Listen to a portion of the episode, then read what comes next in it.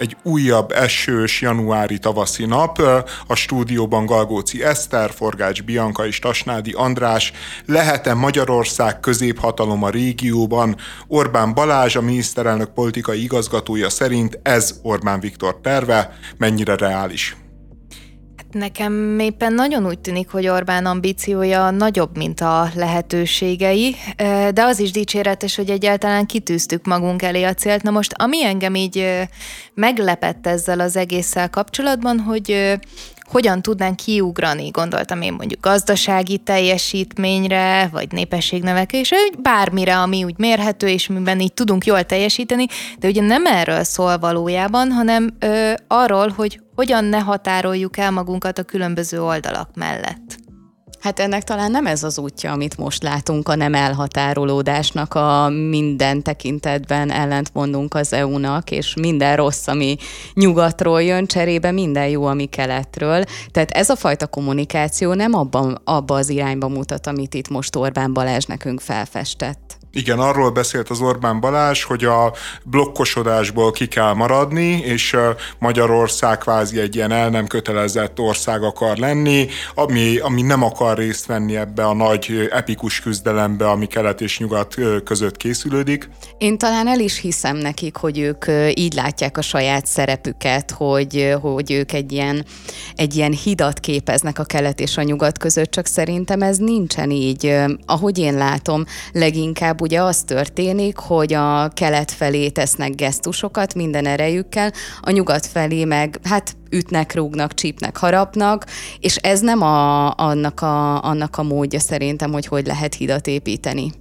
Mondjuk azért ezek ilyen kommunikációs lecsapódások is, amiket itt érzünk, tehát hogy az se teljesen igaz, hogy 12 éve azt a szabadságharcot azt egy ilyen folyamatos ütés, rúgás, csípés, harapás követi, tehát hogy ugye ezt többször beszéltük már itt is, hogy, hogy így van ez a kettős politika, tehát van az, amit így Orbán Viktor az Európai Unióban csinál, Brüsszelben, és van az, amit felvesz itthon szerepnek, és akkor itt van ugye a, keleti rész, egyértelműen látszik, hogy oda viszont van egy ilyen folyamatos nyitás, de azért van egy ilyen kommunikációs szívesség, hogy azt mondjuk, hogy azért mégiscsak Oroszország agresszor, és ezzel nem értünk egyet. Igazad van, Eszter, csak ezt a fajta hidat, vagy legalábbis ezt a fajta élményt, hogy mi vagyunk a híd a kelet és a nyugat között, talán elsősorban itthon kellene megteremteni, és utána lehetne ezt exportálni, és nagyon nem azt látom, hogy itthon ezt, ezt szeretnék megteremteni akárhányszor ránézek a kormány közeli sajtóra, mindig ezt a, e, ez jön velem szembe.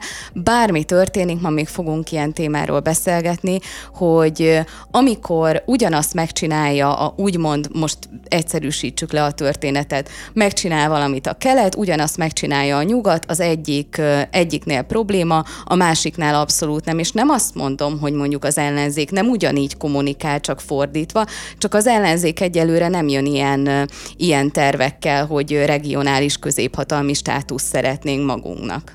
Igen, a blokkosodás elkerülését egyébként úgy képzelik el az Orbán Balás szerint, hogy, hogy gazdaságilag nagyon erős kapocs kell kelet és nyugat felé is, és így lehet megakadályozni a, azt, hogy el, Magyarországnak el kelljen köteleződnie.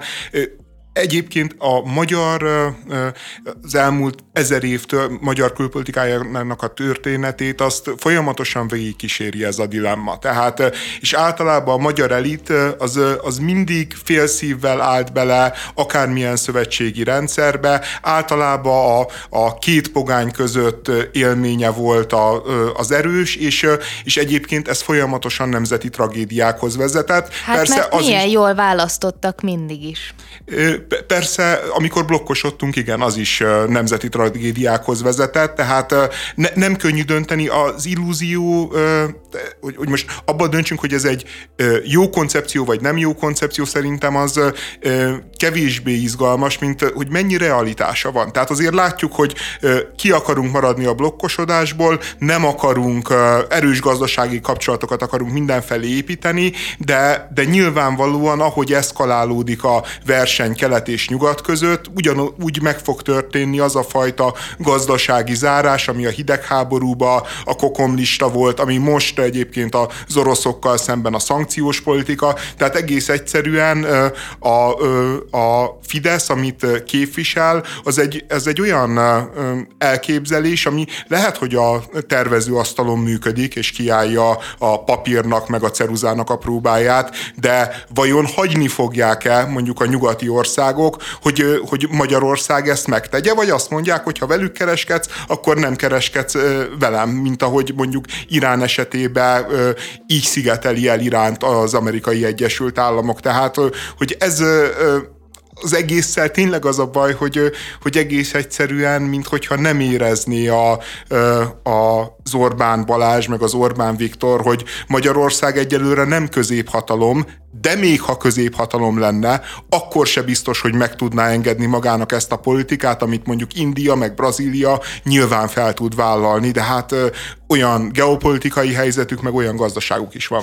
Igen, csak az a probléma azzal, amit mondasz, hogy úgy csapódik le, mint hogyha Magyarország jelenleg is egy ilyen nagyon szuverén állam lenne, ahol nem tartozunk éppen sehova, mi mindenkit összekötünk, de könyörgöm, tehát, hogy mi az Európai Unióba tartozunk ezt mi eldöntöttük, mi ezt akartuk. Félig meddig, meg félig meddig azért Putyinhoz is, meg a kínaiakhoz is tartozunk. Hát azért nem véletlenül épült ide Kémbank, nem véletlenül jönnek a kínai infrastruktúrális beruházások, tehát hogy, hogy nyilván van egy elköteleződésünk az Európai Unió felé, és van nagyon-nagyon sok elköteleződésünk Kína meg Oroszország felé.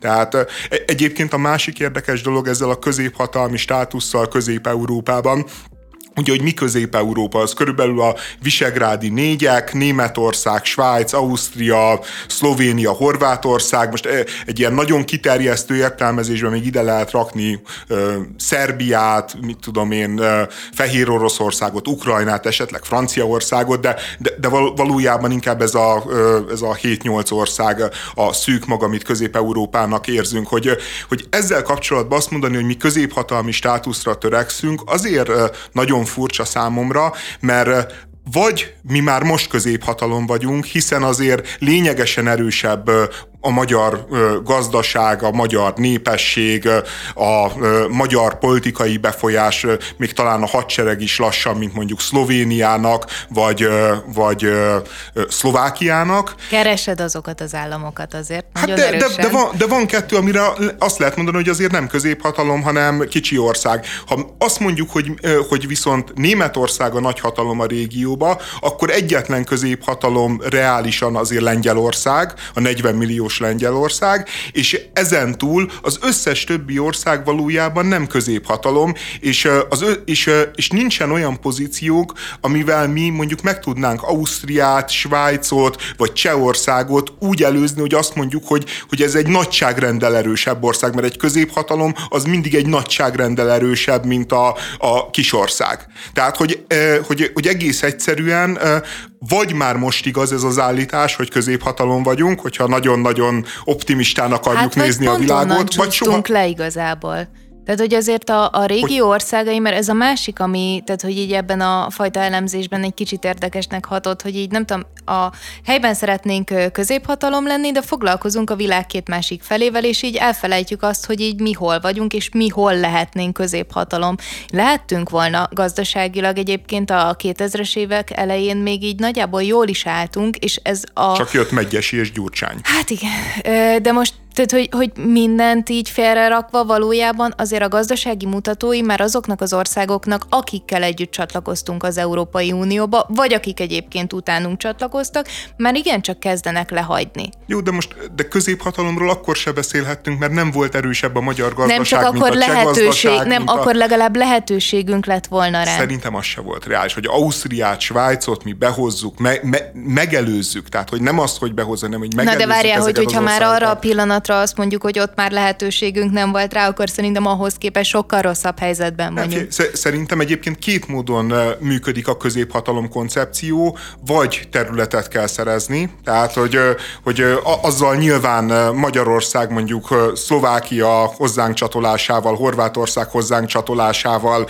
nyilván el tudna érni egy középhatalmi státuszt. A másik egyébként én azt gondolom, hogy, hogy igazából az Orbánék fejében ez jár, hogy, hogy ők nem közép Európába pozícionálják valóban, valójában magukat, hanem a Balkánra. És a Balkán tekintetében Magyarország, hogyha mi egy balkáni országnak gondoljuk magunkat, aki Szerbiával, Montenegróval, Görögországgal, Albániával, stb. konkurál, ott egy teljesen reális jövőkép az, hogy azt mondani, hogy nyilván olyan erősek, mint mondjuk a görögök katonai szempontból mi nem leszünk, nyilván demográfiailag hosszú távon az albánok le fognak bennünket hagyni, tehát hogy van sok ilyen dolog, amiben meg fognak előzni, de összességében el lehet mondani, hogy Magyarország egy középhatalom.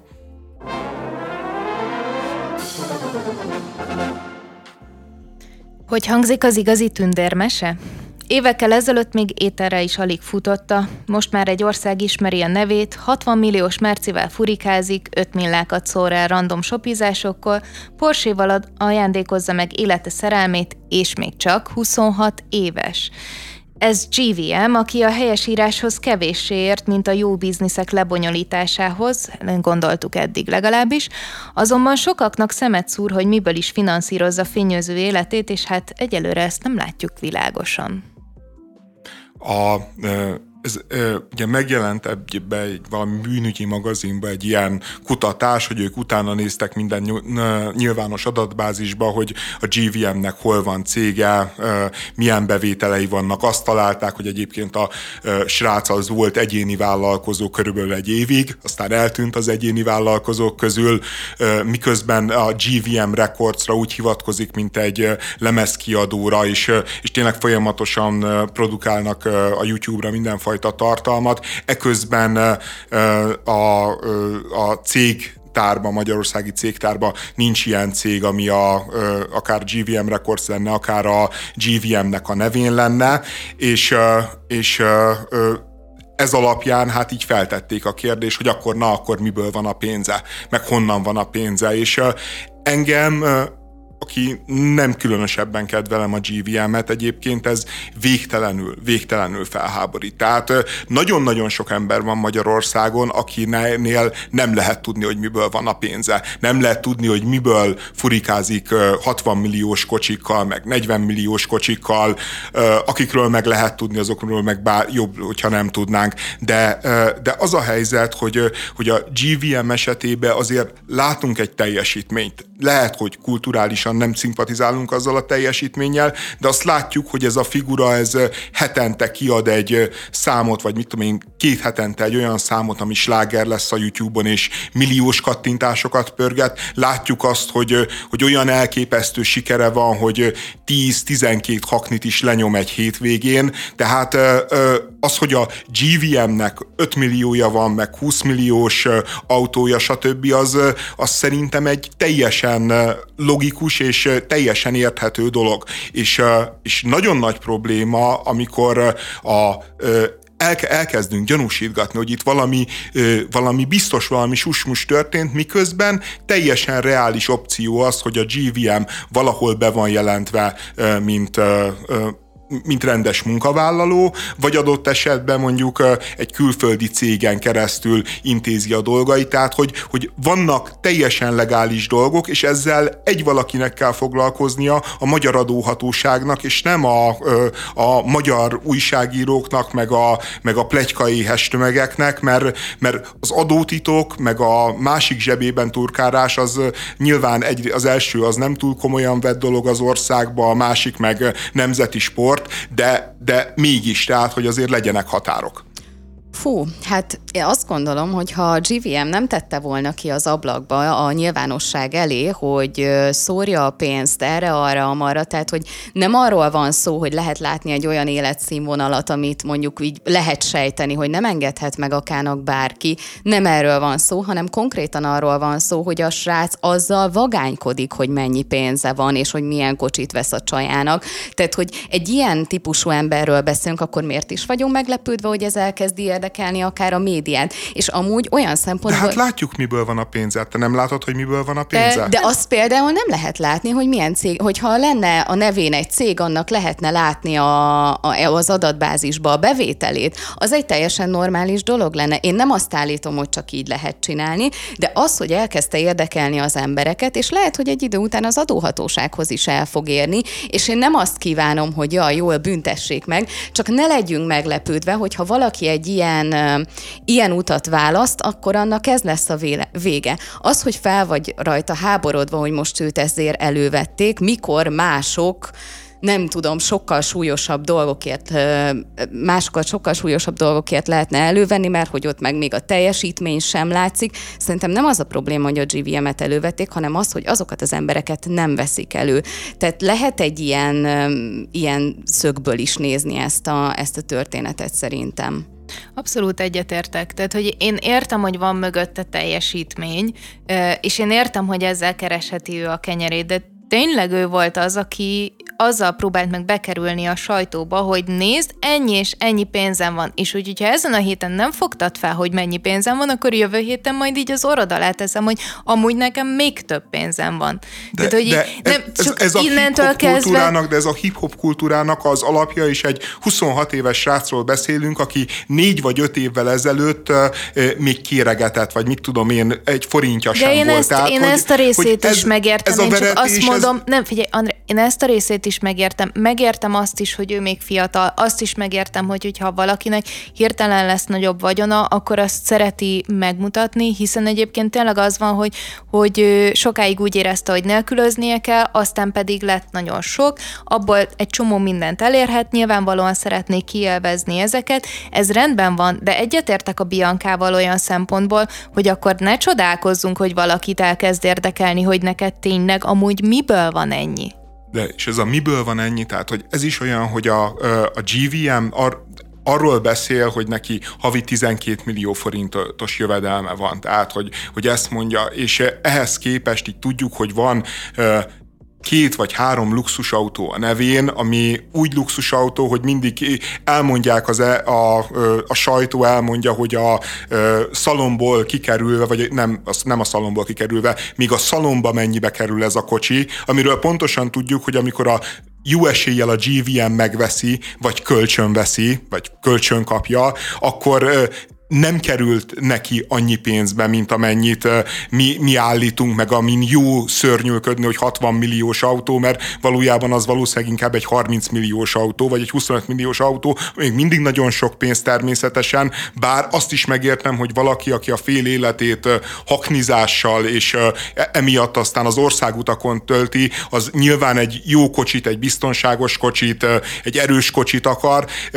Más, másrészt meg annyiban én még egyetértek, hogyha az lenne ennek a, következtetés, hogy, hogy itt van ez a GVM gyerek, aki veret, meg eljátszó, hogy ő a világ királya, meg ővé a, nem tudom én, a GVM Records, és igazából valószínűleg ez alapján, az információk alapján, amit tudunk, ő alkalmazott, hiszen jó szándékúak vagyunk, és azt feltételezzük, hogy legálisan szerzi a jövedelmét, akkor ezek szerint ő valahol alkalmazott, tehát hogy a GVM mögött valójában egy producer áll, aki fizet a GVM-nek, hogy játsza el a GVM-et, és, és eközben zenéjen, eközben jöjjön, menjen, és megkapja a pénzt, és, és például tudjuk a GVM vállásából, hogy mit én, volt a srácnak, akinek a 60 milliós luxuskocsiai voltak, volt egy családi háza a feleségével, meg a két gyerekkel, ami 40 milliós családi ház volt, de a fele hitel. Tehát tehát az a mesés vagyon, az az őrült vagyon, tehát hogy, hogy én szerintem nem kell ennyire befeszülni nem, az, azon, hogy, vala,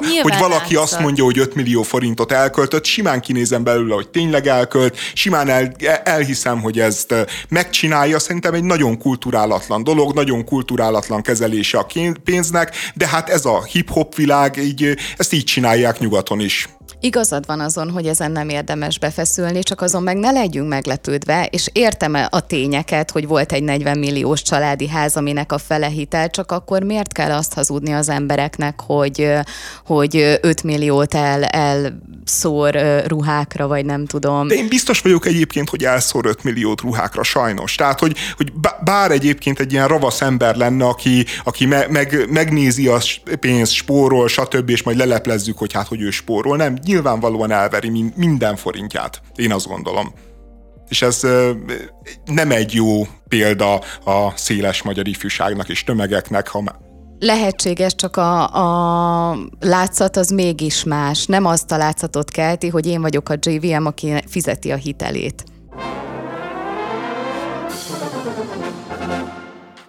Lengyelország jóvátételt szeretne kapni Németországtól a második világháborúban elszenvedett írtózatos károkért.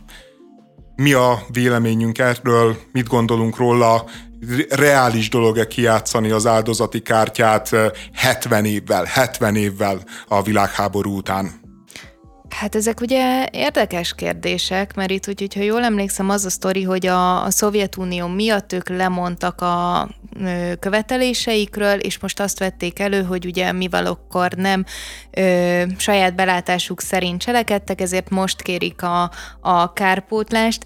Én azon gondolkodtam, hogy mi lehet ennek így jelenleg az oka, és két dolog jutott eszembe. Az egyik az, hogy ez lehet egy ilyen választók felé mutatott ö, ö, nem tudom, ö, kommunikáció, a másik pedig az, hogy így lehet, hogy mondjuk így az EU-s pénzeket akarják ilyen szempontból kizsarolni?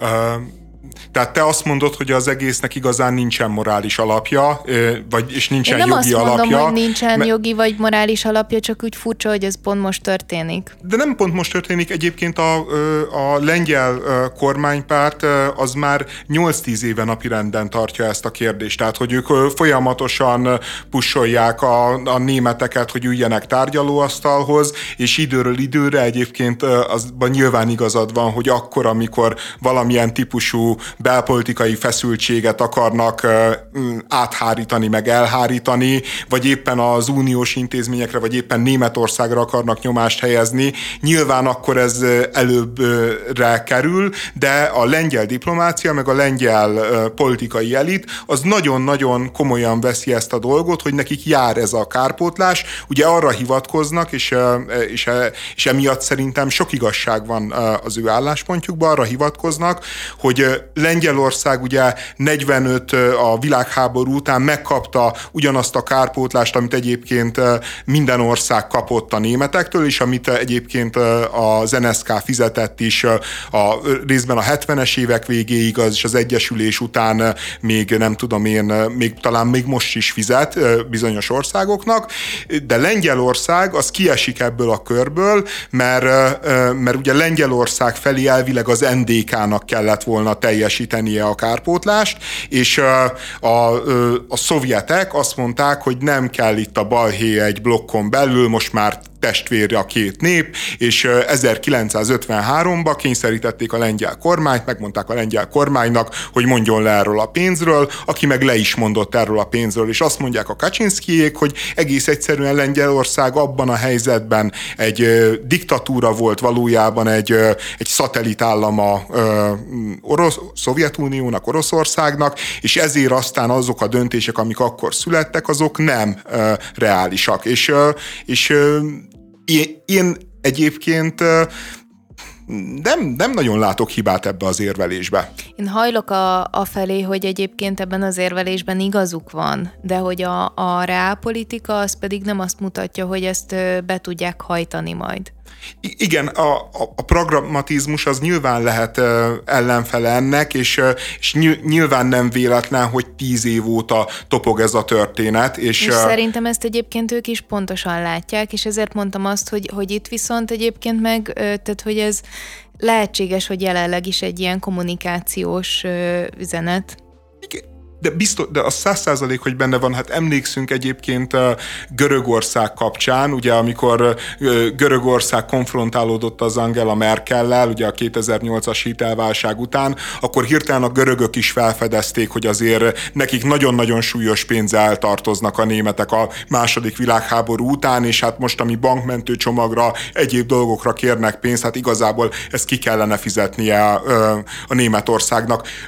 Van egy kérdés, ami miatt egyébként én azt gondolom, hogy nem biztos, hogy igaza van a lengyeleknek, mert a másik történelmi tény a második világháborút lezáró béké, kapcs- béke kapcsán, hogy Lengyelországot egész egyszerűen arrébb tolták.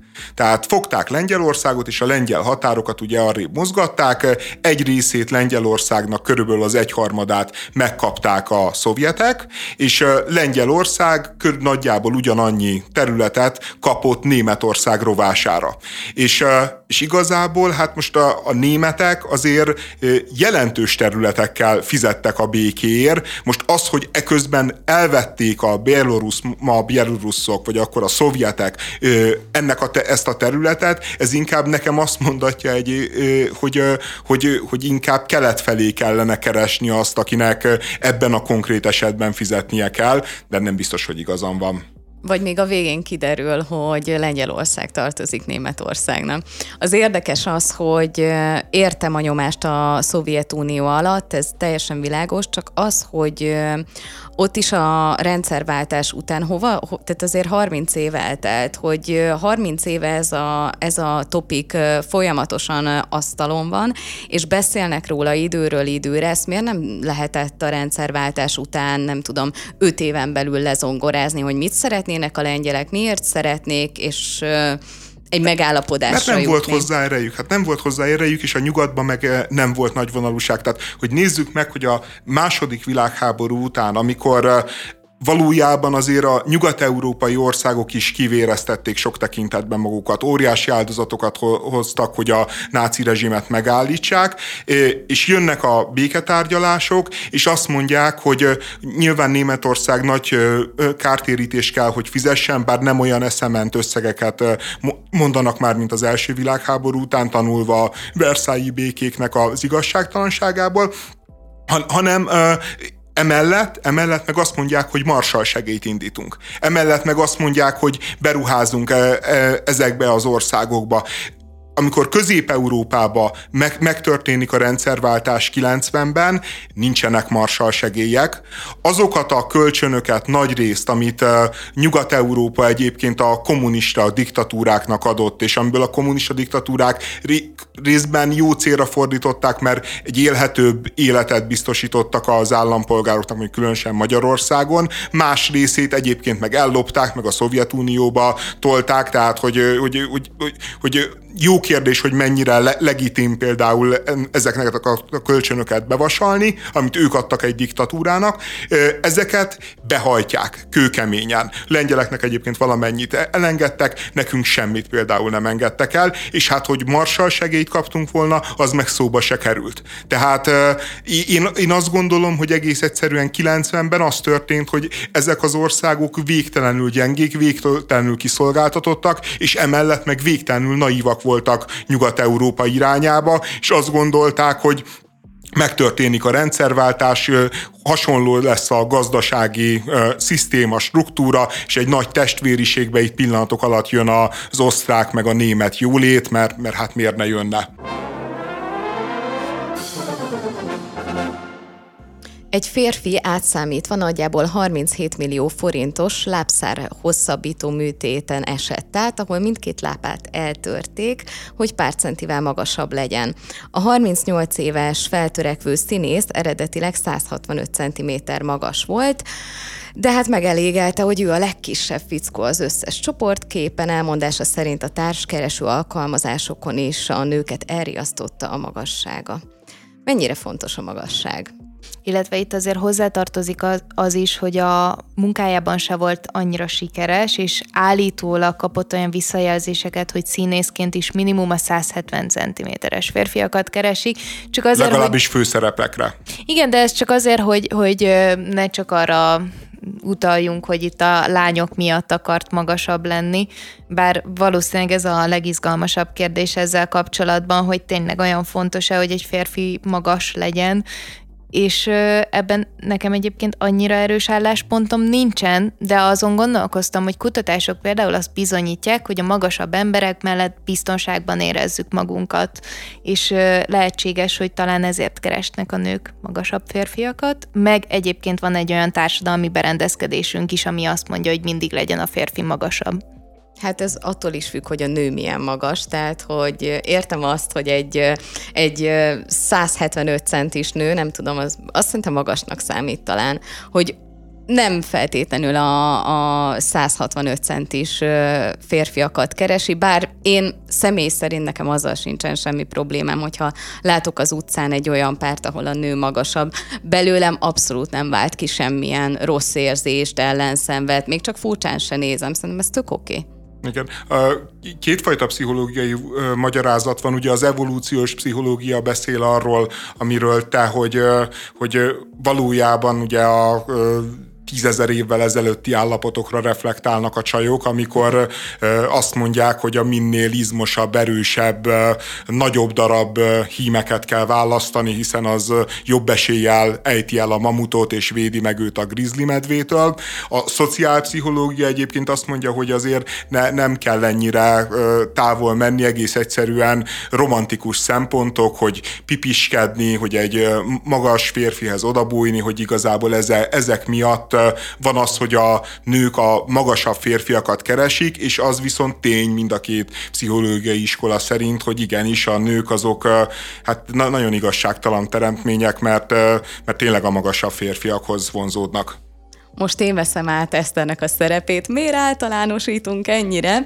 Ö, igazság szerint most, a, most csak a női szempontról beszéltünk. Szerintem a férfi szempont az egy sokkal érdekesebb Köszönöm. dolog, hogy egy férfi hogyan éli meg, ő, hogy ő csak 160 centi, és esetleg őt nem ez avarja jobban, hogy, hogy a nő mondjuk magasabb nála. Én például ilyennel is találkoztam, amikor kifejezetten a, a férfi volt ettől zavart, hogy hogy az ő magassága nem tudom, csak 170 vagy 175 cent, és akkor ez, ez így problémás volt mondjuk párkeresés szempontjából. Igen, hát amiről beszélsz, az a Napóleon komplexus, vagy kisember szindróma. E, e, ezt szokták nevezni, hogy így alacsony férfiaknál megfigyelhető egy ilyen nagyon nagy fokú frusztráltság, és egyébként a többi férfival szemben is. Tehát, hogy nem, nem, nem a nők viszonylatában frusztráltak, hanem társadalmilag frusztráltak nők és férfiak viszonylatába egyaránt, és egyébként ez ilyen félelmetes hajtóerőt tud adni az ember személyiségének, tehát az, az azért látunk ilyet, hogy, hogy ilyen kis Napóleonokat, tehát... tehát 170 centis politikusokat kezdjük el listázni? Igen, például akár. Ugye, ugye a Karácsony Gergőnek volt egy ilyen meglátása, hogy az Orbán Viktor is az alacsonysága miatt... De Orbán Viktor és Putyin nagyjából egy magas. Igen, igen, és, és ezeknek az embereknek a, a tisztelet, az, hogy ők, őket csodálják, hogy, hogy, hogy ők, ők, őértük rajongjanak, hogy a nagy darab, magasabb hímek is őket lássák dominánsnak, egész egyszerűen ez mindent megér, és az életüket rátolják erre a hülye politikára, meg a hülye gyűlölködésre, mert, mert egész egyszerűen annyira szükségük van a visszajelzésre, meg, meg, meg ezekre az alatvalói energiákra ahelyett, hogy azzal foglalkoznának, hogy olyan épületeket tervezzenek, meg tudom is én, hogy elérjék mindenhol a felső polcot, ne, ne, legyenek, meg, ne legyenek hátrányban a magasságuk miatt. Ja, ja, ja. De most egyébként visszatérve, tehát, hogy én azért sem értem ezt, mert megint ugye azzal kezdted, hogy a nők nem akarnak alacsony férfiakat, stb. És szerintem a Bianca tök jó dologra reflektált, hogy a, a valóságban ugye ezek velünk született adottságok, olyan adottságok, amiket mi vagy szeretünk önmagunkban, vagy nem tudunk elfogadni. Ez a férfi nyilvánvalóan nem tudta elfogadni azt, hogy ő neki mi a magassága,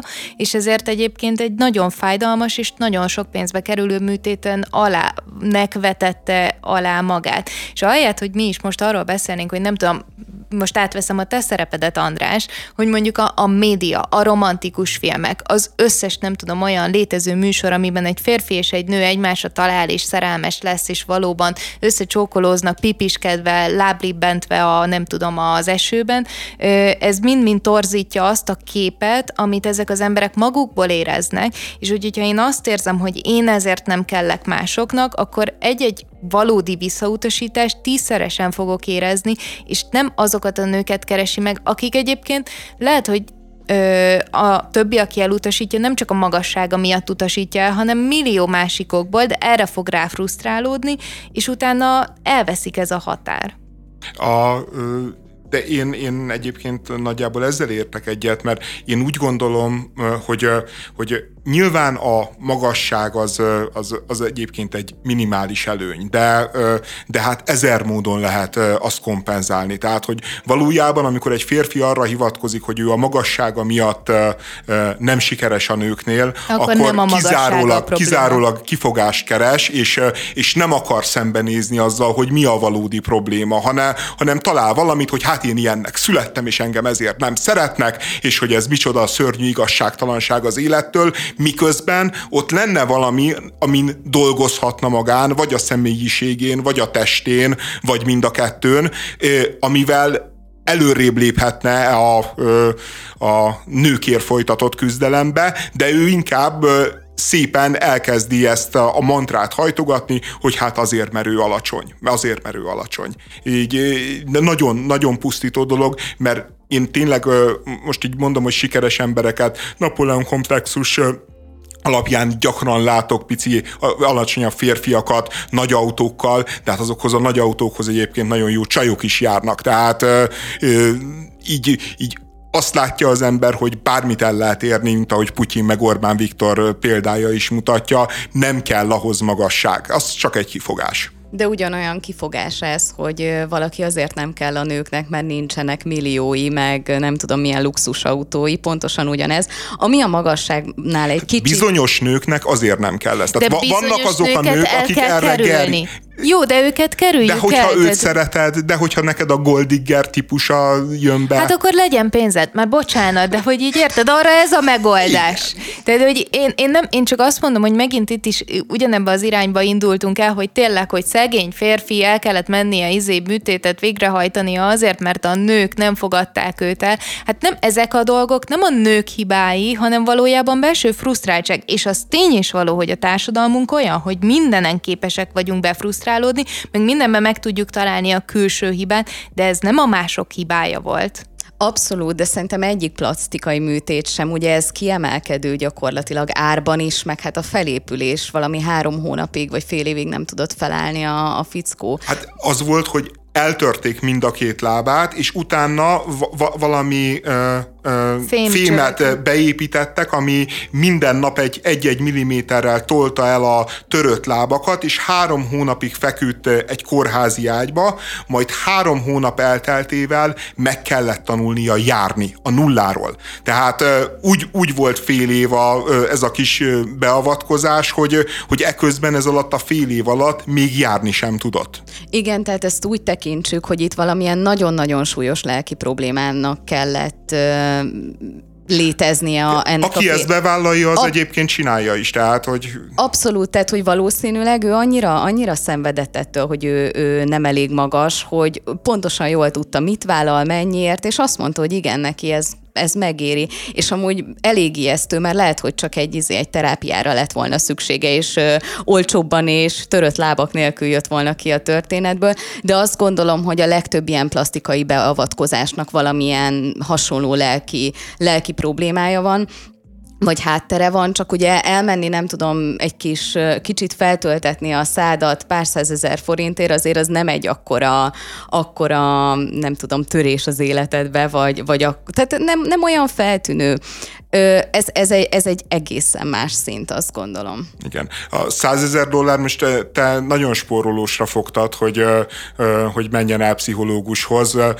Én azt gondoltam, hogy ebből a százezer dollárból akár vehetne egy Tesla est, és, és azzal egy így magas a, talpú cipővel. És, és akkor... egy magas talpú cipővel, meg a jó kocsival azért valószínűleg erős Tinder portfóliót tudna összeállítani magának coloca Egyébként ez megvan, hogy a Tesla az elkezdte brutálisan csökkenteni az árait, tehát hogy ez a Tesla S, amiről beszélek, ez még három hónapja 135 ezer dollár volt, csak, csak annyira nem fogynak, hogy, hogy elkezdték csökkenteni, és Kínába így megrohanják ilyen Tesla tulajdonosok a, az autókereskedéseket, hogy így átverték őket, mert a Tesla így folyamatosan azt magyarázta, hogy nekik speciális árképzésük van, hogy itt nincsenek nagy akciók, mert olyan értéket kapsz, ami úgyis annyit érte, pont ahhoz jutsz hozzá, amit kifizettél, azt na mindegy, ez ilyen csak mellékszálként mondom, csak így eszembe jutott Azt hittem, arra, arra fogsz így átvezetni, hogy például egyébként vannak olyan statisztikák, hogy a Tinderen sikeresebb vagy, hogy ha a képeken valahol így van egy iPhone vagy egy MacBook, tehát hogy így a logóiddal már így üzensz egy picit a... Abszolút, hát abban biztos vagyok, hogy ez így működik. De hát ez szerintem hát mindenki van, vágja. Van nem? ilyen, tehát hogy minden, tehát de ez szerintem ugyanaz, amit előbb mondták ki, tehát vannak olyan nők, meg vannak olyan férfiak,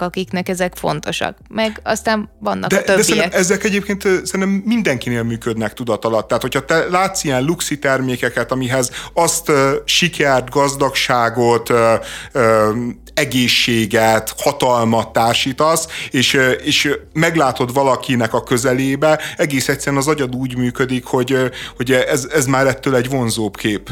Ebben Tehát... erről nem vagyok meggyőződve. Ugyanúgy arról sem, hogy ha valaki nem tudom 190 centi, az mindenkinek vonzó. Hány centinél vonzó? 190, de csak mondtam valamit, legyen 187. Jó, de ez a srác, ez, hogyha jól számolom, nagyjából olyan 172 centi lett végül? Két centivel lett magasabb, hét, mint a Tom Cruise. Hét. Hét centivel lett magasabb, de két centivel lett magasabb, mint a Tom Cruise, mert a Tom Cruise 170 centivel a világ első számú filmszínész.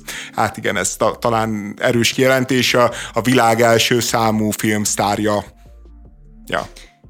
Jó, még annyi apró kulturális utalás, hogy az Ergónak van egy, egy csodálatos száma az alacsony férfi dilemmái a szerelem körül, és, és megírja, megverseli azt, ami ennek a fiatalembernek a szívében is zajlik. Azt mondja Szikora Robi, hogy ő a lány, akiért odaadnám a fél életemet, durva lány, mert csak kacag, ha látja a méretemet.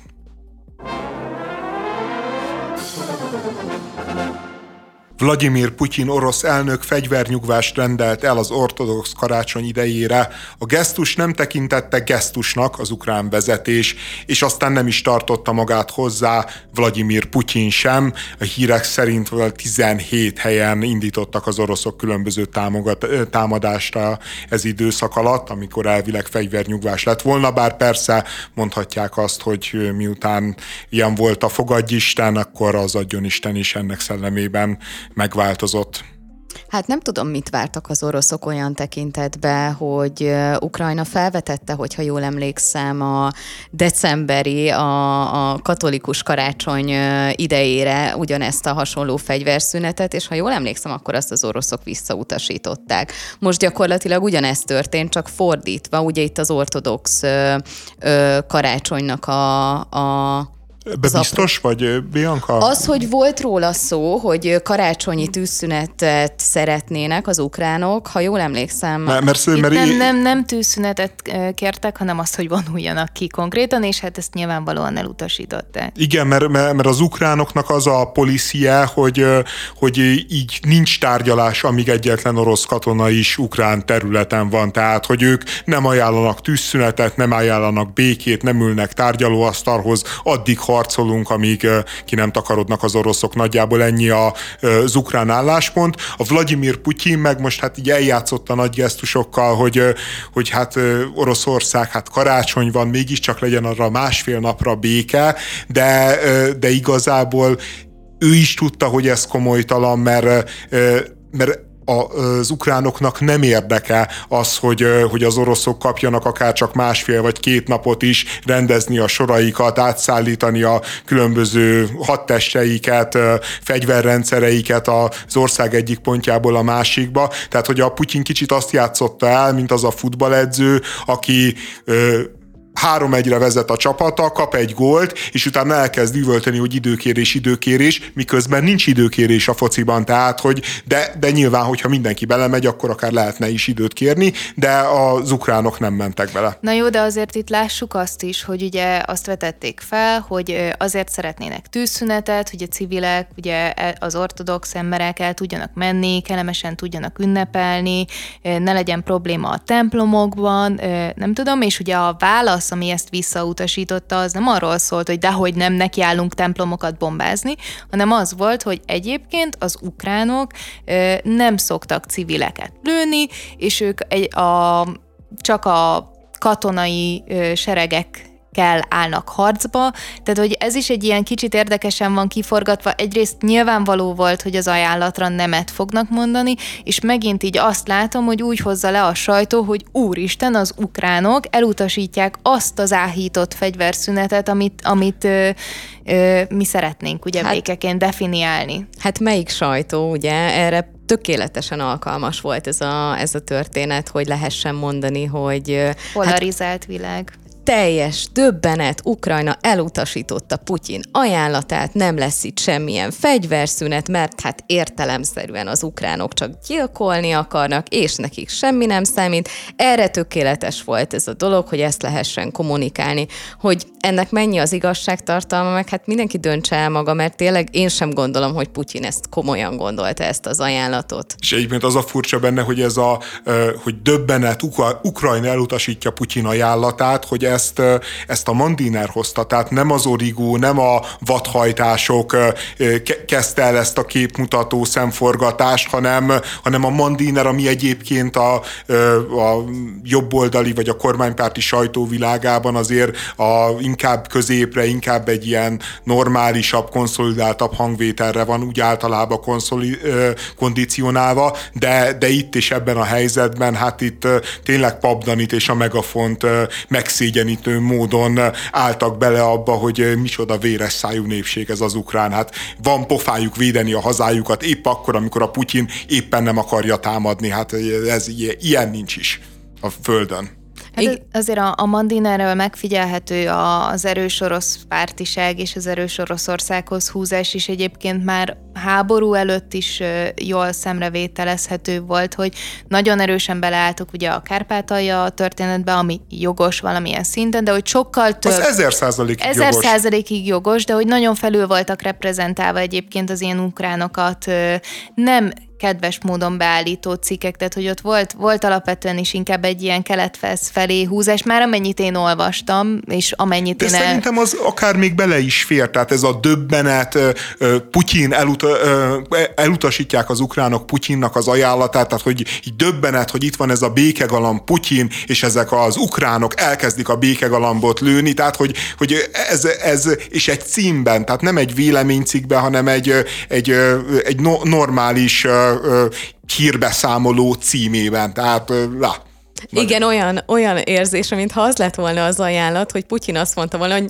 jó, hát akkor hazamegyünk, hagyjuk abba az öldöklést, és az ukránok azt mondták volna, hogy nem, utánatok megyünk, ezt akkor is folytatjuk. Picit ez a, ez a, a amit sugal ez a cím. És, va- és valójában ugye az a helyzet, hogy Putyin az folyamatosan szívja fel magát, tehát hogy úgy néz ki, hogy, hogy még fél millió ember fognak mozgósítani most januárba, hogyha ezeket a ö, szerencsétlen fiatalokat fel tudják fegyverezni, tehát van annyi fegyver, és ki tudják vinni, ki tudják kékpezni és kivinni a frontra, akkor egyébként drasztikusan, félő, hogy drasztikusan meg fognak változni megint az erőviszonyok, mert és egy nagyon más típusú nyugati segítség nélkül nem fog tudni Ukrajna ellenállni, mert félmillió ember, félmillió katona azért az, az nagyon-nagyon jelentős erősítés. Nyilván egyébként ez azzal is jár, hogy, hogy minden orosz családot érinteni fog már ez a háború, tehát ez Oroszországnak a teljes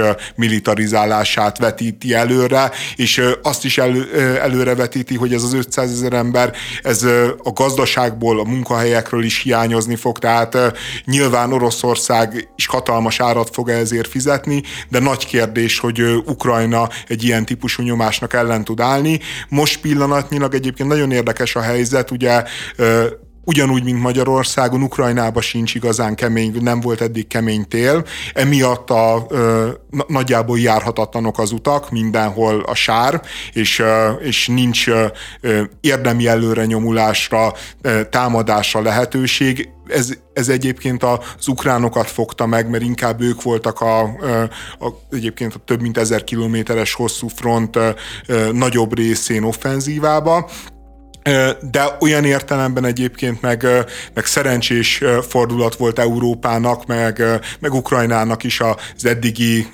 enyhetél, hogy, hogy nem működött a gázfegyver Európa ellen, vagy legalábbis úgy tűnik, hogy jelenleg nem működik. Most már a gáznak az ára egyébként a háborúja alatti szinteken van, miközben Ukrajna, ami nagyon komoly infrastruktúrális csapásokat szenvedett el, is túl tudja élni a telet, a civilek nem fagynak meg tízezer, meg ezer, meg százezer számra, mint ami egyébként esetleg benne volt abba a helyzetbe, amikor elkezdték a, az ukrán energiaellátást bombázni az oroszok, de pont egyébként a tegnapi napon bejött a hideg idő, a Bakmut környékén mínusz 15 fok van, tehát megfagy a talaj, és ez azt jelenti, hogy, hogy elindul a vérengzés. Tehát kiderül, hogy, hogy melyik oldal fog előrébb jutni, egy biztos, hogy, hogy ennek nagyon-nagyon sok áldozata lesz.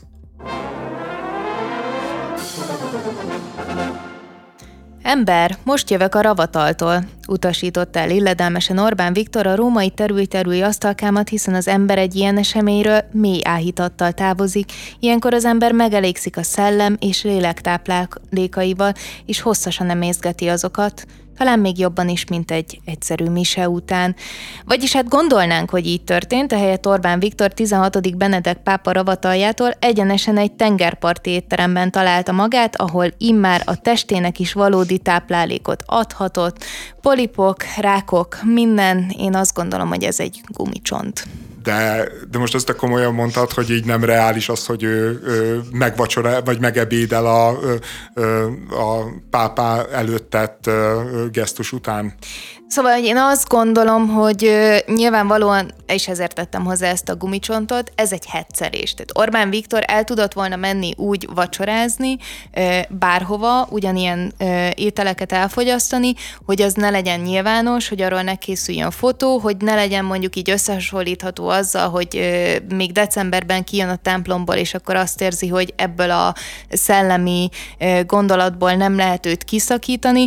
Én nagyon, tehát nyilván már nagyon sokszor elmondtuk, hogy a, az ellenzéki sajtó ráugrik mindenre, amit így a, a kormány és Orbán Viktor csinál. Én jelenleg azt gondolom, hogy nekik az tökéletes, hogy, hogyha azt tudják mondani, hogy még látjátok, egyébként ők kritizálnak mindenért már azért is, hogy én mit teszek. De kit lehet azzal hetszelni, hogy, hogy elmegy vacsorázni? De Komoly? nem láttad a sajtó. De láttam, de, de ezzel, ezzel kapcsolatban van a kritikám, hogy hogy lehet erre így ráugrani ilyen nemtelen módon, hogy úristen, Orbán Viktor elment, és mi, ho, homár tevet, úristen, és, és tényleg láttam, hogy mit ment a sajtóba, de egyszerűen nem tudom megérteni, hogy itt szektorok tűnnek el Magyarországon, és tényleg egy, egy homár vacsorán vagyunk kiakadva. Tehát, hogy ez, ez annyira nevetség. Kiszámítható és nevetséges, és ezért mondom, hogy én amúgy azt is el tudom képzelni, hogy ez szándékolt. Én biztos vagyok abban, hogy nem szándékolt. Szerintem egész egyszerűen nincs az a politikus, meg nincs az a közéleti szereplő, aki egy ilyen gazdasági helyzetben, amikor robog az infláció, amikor az emberek nem, hogy homárt nem tudnak venni a spárba, hanem még a parizert, meg még a csirkefarhátot is kétszer meggondolják, ne, nem, nem fog beleállni abba, hogy ő terülj-terülj asztalkámot játszik, asztalkámat játszik Olaszországban, hanem egész egyszerűen arról van szó, hogy 12 éve van hatalmon, és, és már ne, nincs, nincs mindenre erő figyelni, nincs minden, nem, De nem, nem tud már, mindenre. Hát minden pontosan ki van számítva. Ne, szerintem ezek már nincsenek kiszámítva. De miért kell ezen, ezen felháborodni? komolyan mondom, milliós fizetéssel rendelkező emberek megengedhetik maguknak, hogy homár tegyenek, meg nem tudom, olyan dolgokat, amit mondjuk igen, egy nyugdíjas nem tud magának megengedni, de a probléma nem itt kezdődik, hogy valaki megeszi a homárt,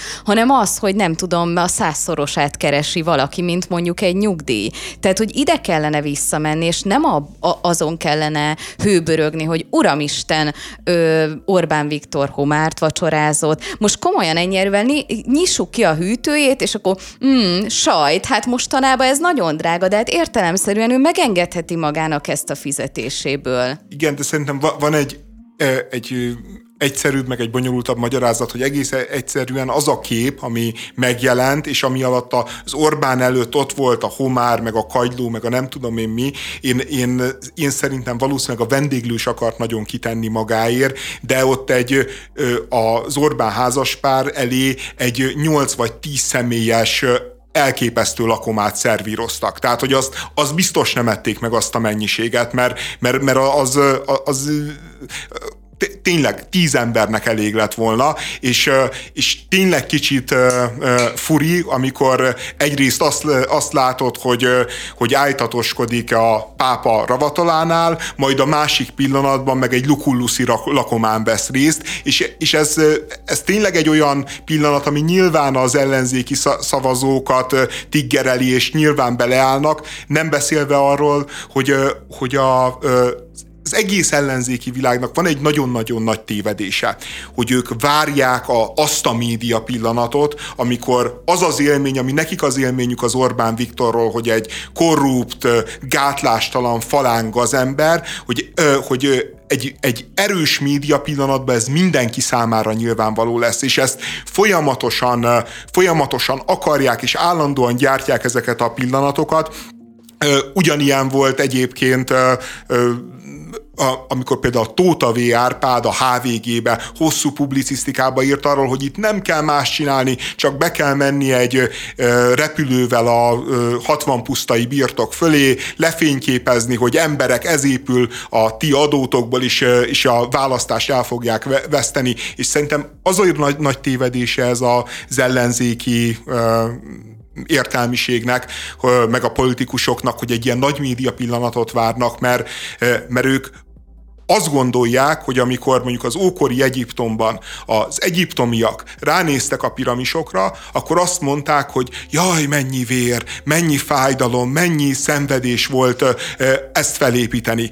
És nyilván egyébként gondolták ezt, de ezelőtt azt gondolták, hogy hát ez a fáraó, ez a fáraó egy isten. Ez a fáraó, ez, ez ilyen piramisokat tud építeni, ekkorákat a mi segítségünkkel. Ez a fáraó egy csodálatos ember, és, és a, és az Orbán Viktor ezt a média pillanatot már nagyon régen legyártotta, amikor a kertjének a végébe épített egy stadiont, meg épített magának egy kis vasutat. Tehát neki már megvoltak a piramisai, és, és abszolút működik. Az emberek ebbe semennyire nem a korrupciót, meg a korruptságot, meg a falánkságot látják, hanem az erőt látják, hanem azt látják, hogy ez az ember, ez elmeri venni azt, ami kell neki, ez az ember, ez megcsinálja, ennek az embernek én nem állnék az útjába, és, és tényleg így egyre többen érzik úgy, hogy nem akarnak az útjába állni. Még rá is tesz egy lapáttal, ugye, majd meghosszabbítjuk bicskéig.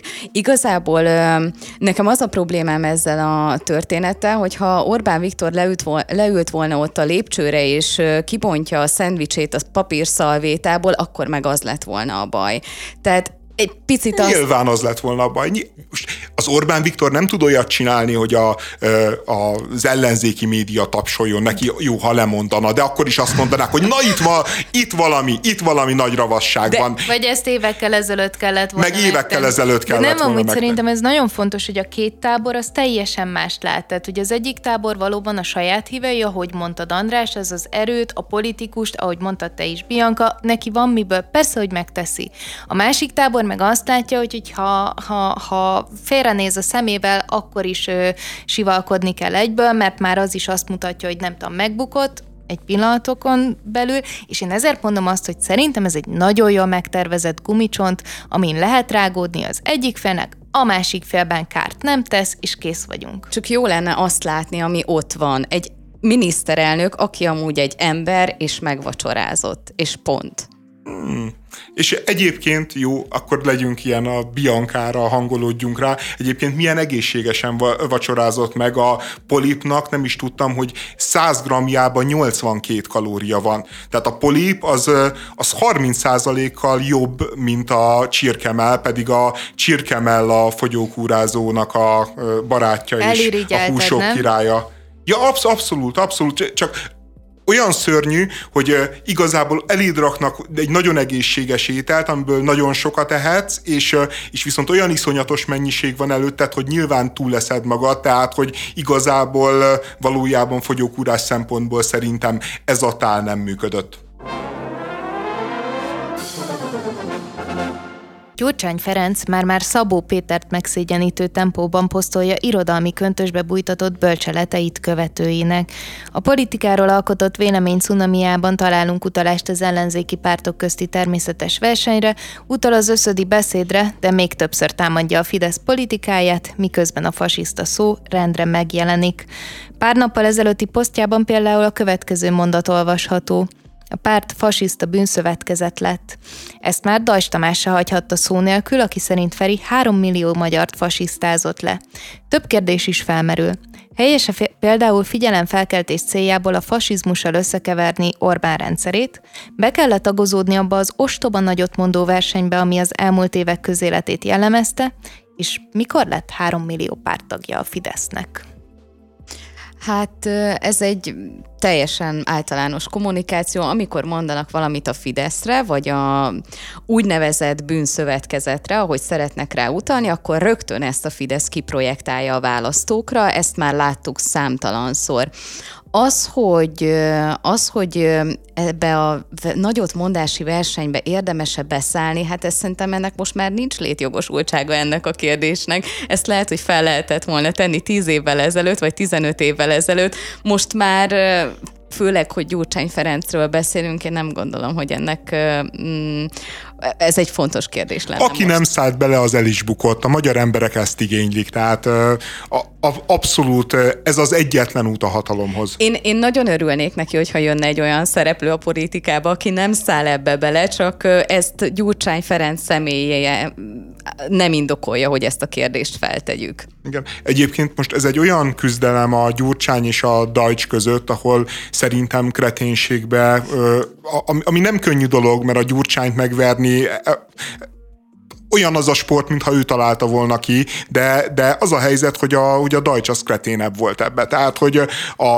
a, az, hogy a Gyurcsány azt mondja, hogy tönkrement a Fidesz, tönk, mindjárt tönkrement, mert már semmit nem jelent nekik kölcsei parancsa a haza mindenek előtt a párt fasiszta bűnszövetkezet lett. Ezt mondja szó szerint, tény, tényleg, tehát hogy, hogy azt mondja, hogy már semmit nem jelent neki kölcsei parancsa, hogy a haza mindenek előtt, hogy, hogy mikor jelentett bármelyik politikusnak is bármit kölcsei szavai a 48-as forradalom óta. Jó kérdés, hogy akkor jelentette ezt, de én nem nagyon látok olyan politikust, aki, akinél azt látnám, hogy, hogy ő mindig, minden esetben csak a haza érdekét nézi. Most éppen Gyurcsány Ferenc egyébként az, aki, a, akiről meg kb. így garantáltan ki lehet jelenteni, hogy így a minél rosszabb, annál jobba utazik, tehát őt, őt semennyire sem érdekli, hogy mi van a hazával, hogy az Orbán Viktor hány kétharmadot ö,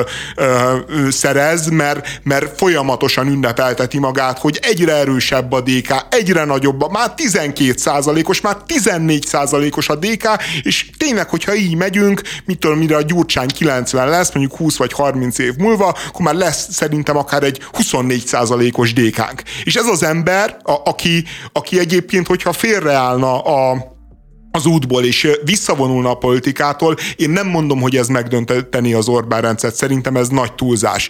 De de az, hogy a Fidesznek egy nagyon-nagyon komoly kihívás jelentene egy olyan kommunikációs tér, ahol Gyurcsány Ferenc nem fasisztázik, meg, meg nem írja ezeket a kicsit borítas gondolatokat, az egészen biztos.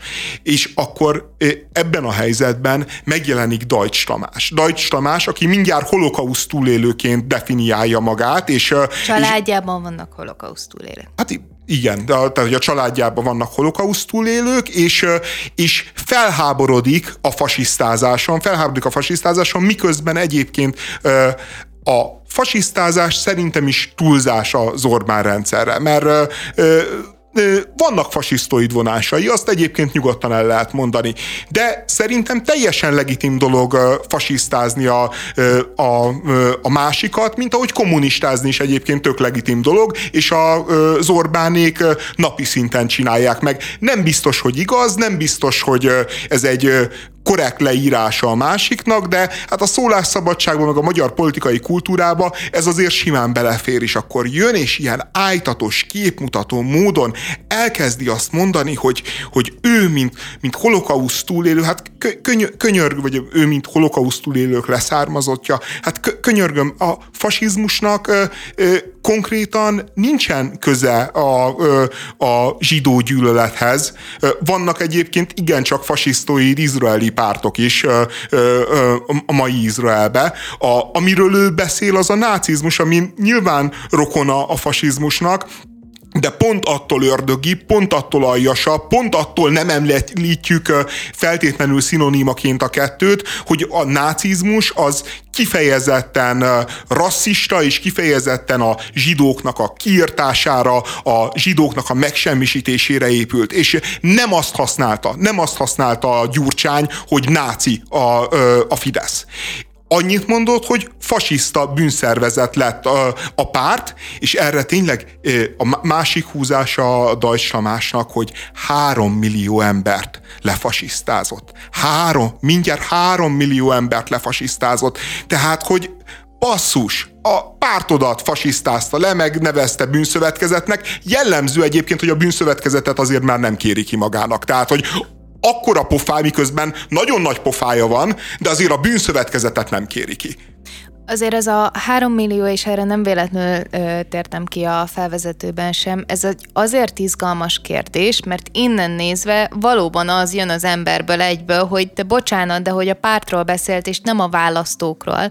Ö, miközben egyébként a, a Fidesz abban nagyon ügyes, hogy a, a választóit tényleg tudja azonosítani. Tehát tényleg tud nekik egy olyan ö, keretet, egy olyan világnézetet, egy olyan hitrendszert adni, amiben ők egyébként tényleg tartoznak ahhoz a párthoz, legalábbis úgy érezhetik, hogy tartoznak ehhez a párthoz, és mivel ők ezt valóban érzik, ezért lesznek igazak a Dajcs Tamásnak a szavai, hogy ezzel mindenkit le, bántott éppen Gyurcsány Ferenc. Én arra vagyok kíváncsi, hogy mikor jön egy olyan ellenzéki párt, ami ennek a kötődésnek csak a felét ki tudja alakítani a saját szavazóival.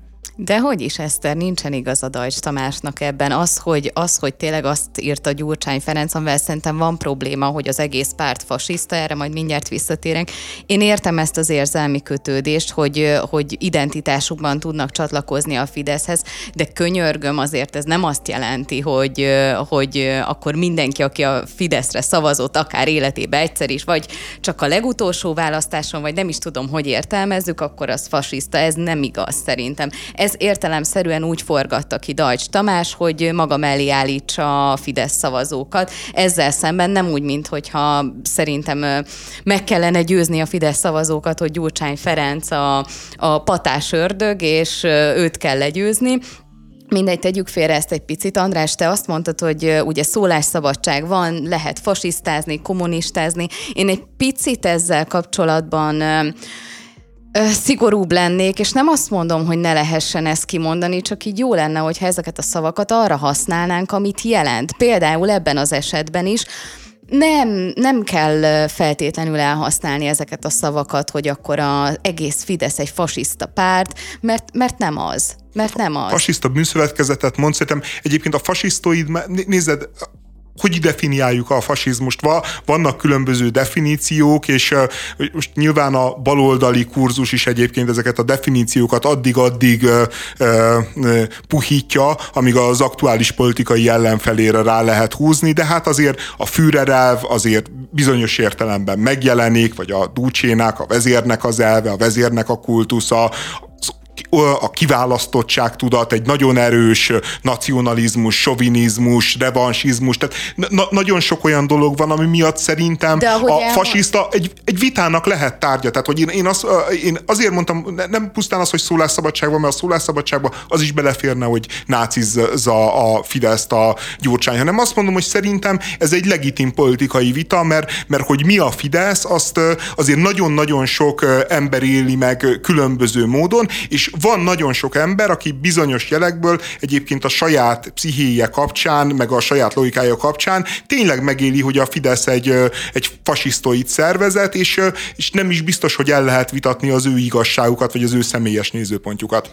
Lehet, csak ennyi erővel az is megállja a helyét, hogy akkor nem tudom, a, a DK, a Momentum, bármelyik ellenzéki párt, meg kommunista, tehát hogy... És, és Igen, erről is lehetne A beszélni. valóságban szerintem az a probléma, hogy nem megérteni akarjuk egymást, és ebben a polarizált világban ez az ide-oda valakire rámondok egy sokkal nagyobbat, egy valamit, ami előidéz emberekből, valami eszméletlenül gonoszat és félelmeteset, és akkor ugye itt van a, a kommunista versus fasiszta. Nem, egyetértek azzal, hogy, hogy ezeket a szavakat akkor használjuk, amikor ezeknek létjogosultsága van. Az Orbán rendszerrel kapcsolatban annak megállapítása, hogy ez micsoda, az egyébként zajlik. És tehát, hogy így vannak ugye ezek a, a, a különböző tanulmányok, hogy ez belefér a demokráciába, vagy nem, de gyakorlatilag 2011-től kezdve ott kezdtük, hogy ez egy diktatúra, eljutunk most odáig, hogy, hogy fasizmus, és valójában ahelyett, hogy arról beszélnénk, hogy itt van egy kis probléma, meg ez ide fog vezetni, ez senkit nem érdekel, csak kell a két tábornak valamilyen zászló, ami, ami, amin harcba lehet indulni. Legalábbis a Gyurcsány Ferenc kommunikációjában ez történik, mint ahogy ő csak a saját követőinek kommunikál, és egyébként az Orbán kormány is csak a saját követőinek kommunikál. Egy picit azt érzem, hogy ebben a kommunikációban azért ez benne van, hogy ez hova vezethet, csak sajnos ez nem az igazságot tükrözi, mind a kommunista, mind a fasiszta jelző azt akarja hordozni egy picit, hogy hát ezek tömeggyilkosok is lehetnek akár. És ez az, amit akar kommunikálni, ami, ami nem igaz, és az abban tök igazad van, Eszter, hogy te, tök jó lenne, hogyha azt kezdenénk el vizsgálni, hogy ez valójában hova vezethet. És én még visszatérnék azért a Deutsch Tamáshoz, mert nem ez az egyetlen bicskanyitogató mondata. No, Mindjárt csak. az elején úgy kezdi, hogy Gyurcsány Ferenc egy senkiház az ember, nem erre gondoltam, mert ez rendben van, hanem a következő. Mondandójával nem foglalkozunk, mindjárt egy királyi többessel nyit Deutsch Tamás, hiszen ő, ő, enne, ő egy nerherceg. Nem, tehát... ő is a három millió ember. Igen, tehát mondandójával nem foglalkozunk, majd jön egy ilyen nagyon sunyi passzív-agresszív fordulat, ami párkapcsolat, rossz párkapcsolatokból nagyon-nagyon ismert, maximum csak módjával. Hát nem foglalkozunk, maximum csak módjával, majd utána jön a, nem tudom én, a féloldalon zúzott gyalászkodás. Másik, csak mert kevés időnk van, a más, másik gusztustalansága, hogy, hogy lenyomja ezt, a, ezt az erkölcsi felháborodást, 600 ezer zsidó, holokauszt, mivel, mi a vége ennek az egész bejegyzésnek? Egy kacsintós smiley. Egy kacsintós smiley, és de mi mást várjunk egy ilyen senkiházi gazembertől? Egy kacsintós smiley-t rak, tehát ő felháborodik, annyira felháborodik, hogy, hogy, hogy a dühe, a, a kiirtott ősei iránt érzett szeretete és fájdalma miatt így szavakat alig talál, csak szitkozódást a gyurcsányra, de a végén azért egy kacsintós smiley. Hát miért ne? Kidühöngtem magát, és, és már és mindjárt egy tini lány lett, és mindjárt egy... megnyugvást talált mind a három millió magyarban, akikkel ők ugyanezt ki tudták dühöngeni az ő posztjában. Kacsintós smiley, kacsintós smiley, és ez egy Európa parlamenti képviselő. Na jó, ne, én, én, én tényleg, és fel, oké, okay, küldjön kacsintós smiley a csajá, csajának, vagy, vagy, vagy posztolja ki a izé a, a, nem tudom, a rezsiszilárdnak valami ételkörteményét egy, egy kacsintó smiley-val. De ezek után, amikor kifakad és ilyen hatalmas erkölcsi fölénnyel kioktatja a gyurcsányt, odarakni a kattintó smiley-t, hát pofám leszakad.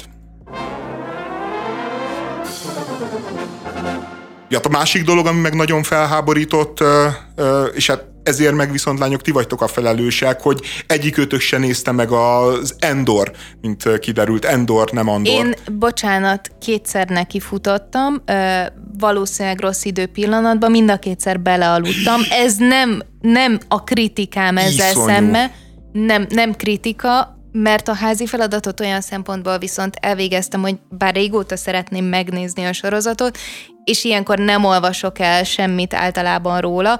Most mindennek utána néztem, és megnyugtattak, hogy az első pár rész egyébként tényleg lassabb, azon túl kell lenni, és utána lesz az igazi. Én csak egyszer futottam neki, de én még csak el sem aludtam. Az első részt végignéztem, de semmi nem indokolt, hogy elindítsam a másodikat. Ne, ne, Bianca. De komolyan, te... Jó, én, én most így látatlanba kiosztottam a Deutschnak azt az első helyet, de Hát nem tudom, még elkezdett rezegni a léc. Az a, a helyzet... A, a kreténség verseny. Ne, ezt így, már, ezt így már nem akartam hozzátenni. Igen, de valójában egy ennyire gyalázkodó és felháborodott mondatot... Na ez az igazi bűn. Igen, és, és most jönne a kacsintós smiley, hogyha kellően gátlással lennék, de, de nem jön. A, az a helyzet egyébként, hogy az Andor, vagy az Endor, az, az szerintem és nem pusztán ebből a Star Wars univerzumból, meg a Star Wars franchise-ból emelkedik ki, és sokkal jobb sorozat, mint akár a Mandalorian, de azért azt definiáljuk, hogy most a Star Wars univerzumról úgy beszélsz, hogy a Disney Star Wars univerzum, jó? Tehát, hogy a picit szerintem az ízléses, hogyha nem keverjük, nem mossuk össze a, a Star Wars univerzummal. Jó, akkor, akkor egészen pontosítok. A Disney univerzumról beszélek, meg a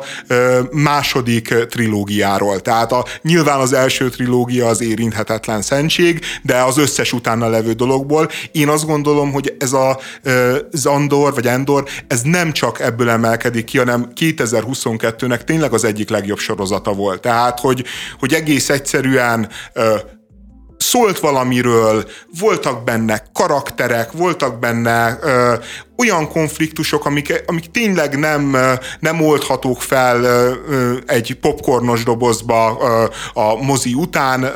Volt benne egyébként, még szerintem az volt a leggyengébb pontja, viszonylag jó akciójelenetek, meg, meg izgalmas üldözések, meg dolgok, tehát hogy egy, egy nagyon-nagyon jól összerakott sorozat, és érdekes, hogy ti ketten egyikőtök se bírta végignézni, meg akarta végignézni. Én akartam. Mert, mert egyébként a, ez, ez egy világtendencia, és én nem is értem, hogy miért. Tehát lehet, hogy az van, hogy, hogy egész egyszerűen a Disney elégette a Star Wars krediteket, mert, mert az történt, hogy van ez a sorozat, ami tényleg egy nagyon jó sorozat, nagyon jó színészekkel, nagyon igényesen megírva, nagyon feszült cselekménnyel, és a kritikusok el vannak ájulva, a Star Wars rajongók nagyon-nagyon elégedettek, pedig nincsenek se szitek, se ö, jedik, se, ö, se, semmi ö, ilyen extra dolog, amit el, elvártunk volna egyébként a ö, Star Wars sorozattól, és ennek ellenére nem nézik az emberek. Tehát, hogy,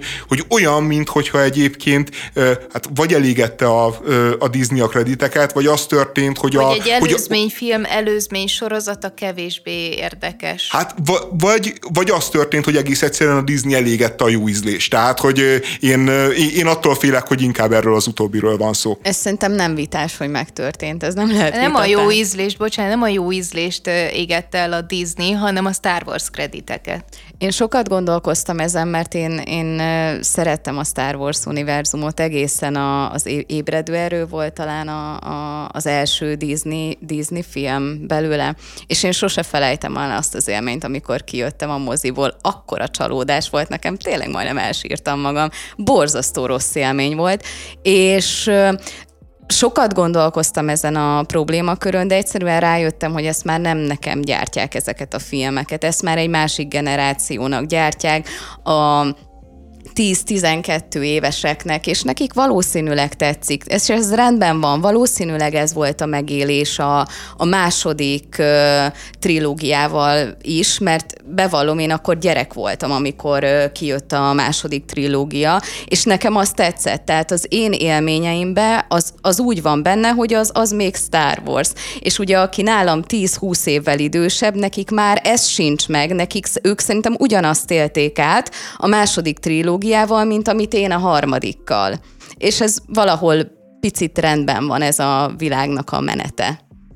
Hát én nem tudom, én nem éreztem rendben lévőnek a harmadik trilógiának a menetét, azt, hogy abban mit csináltak, valójában szerintem tönkretették a Igen, Star wars értem, értem ezt a, az álláspontodat, Eszter, és nagyon sokáig én is ezt gondoltam, sőt, részben ma is ezt gondolom, csak ha abba belegondolsz, hogy ugyanezt élték át, akik 10-20 évvel idősebbek nálunk, és látták a, a második trilógiát, tehát hogy ez csak egy ilyen ismétlődő folyamat, eltelik majd még 15-20 év, jön majd egy negyedik trilógia, vagy már fogalmam sincs amúgy, hogy hol tartunk a, a Disney Star Wars-okba, ez be kell, hogy valljam, és majd ezek a gyerekek, akik most látták a, az ébredő erőt, ugyanezt a csalódást fogják átélni. Egyébként én én is a Bianca álláspontján voltam, hogy, hogy egész egyszerűen az van, hogy nem lehet megugrani az első trilógiát. Tehát, hogy, hogy ott tényleg valami olyan történt, egyébként szerintem vél, tehát egy misztikus véletlen, hogy ott a western, a lovagregény, a,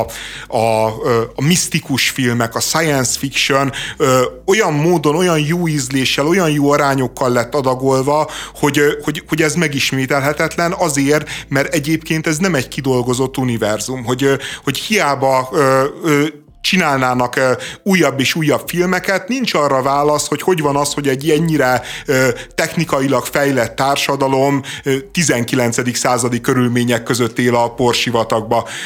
De, de az a helyzet, hogy az Andor az megváltoztatta a véleményemet, az a helyzet, hogy ebbe iszonyatos potenciál van ebbe a sorozatba, csak, csak hát értő kezekbe kell adni.